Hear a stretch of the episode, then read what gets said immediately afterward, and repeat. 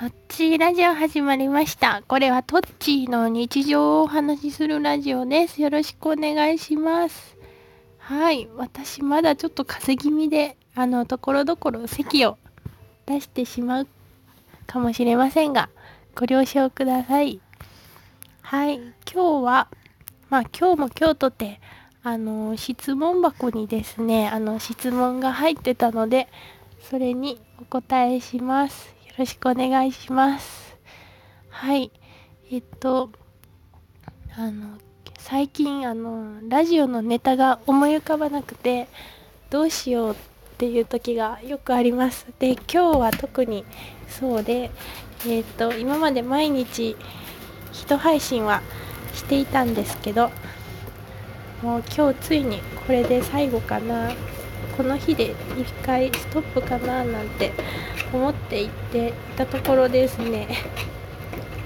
質問箱を見るとあの23個入っておりましたのであの早速 ラジオのネタにあのさせていただきました。はい。すごく助かりましたね。はい。はい。それではまあ、入っていた質問箱に入っていた質問で1つ目、まあ、1つ今回お答えします。はい。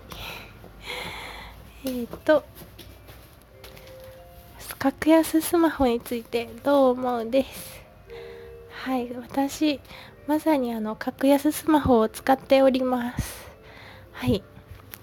きっかけが23年前に遡るんですけどえっ、ー、とまあ節約したいなと思って自分の支出を見直した時にまあ携帯の料金がなんか高いなと思ってそれからそのまあ携帯会社を変えるっていう選択をしました。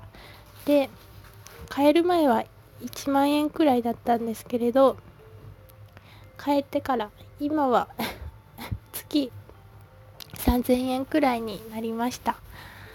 あのそうですね7000円節約できました。あの多分格安スマホいろんな会社があるので3000円と言わずもっと低いところはあるかとは思うんですが私はまあこの3000円の会社に落ち着きました。まあいろんな会社がある中でやっぱりあの私の地元に実店舗があってかつ安いっていうのであの買いました。ちょっとまだ私あのなんだろうパソコンネット上だけで手続きしてっていうのにちょっと不安があったのでそういう風にしました。まあ、そんな感じで節約をきっかけに格安スマホにしました。なのでまあ格安スマホは大好きですっていう感じです。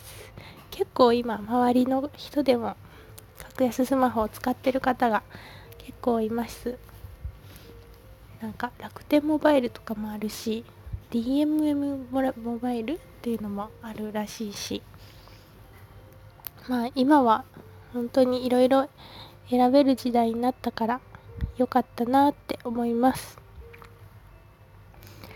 うん。そんな感じかな。私の家族はあのまだ格安スマホじゃない大手キャリアを使っているんですけれどあのまあ私はから見たら高いなーなんて感じるけれど、まあ、その分いろいろサービスとか保証とかがあるのであの一概には言えないなとも思っております。はい。そんな感じでお話しさせていただきました。はい。でまだあの質問箱に23個入っているのはまた後日あの回答させてもらいます。はい。あのネタが思い浮かばなかった時の救世主です。はい。ありがとうございます。はい。それでは今日はこの辺でさよならしましょう。バイバイ。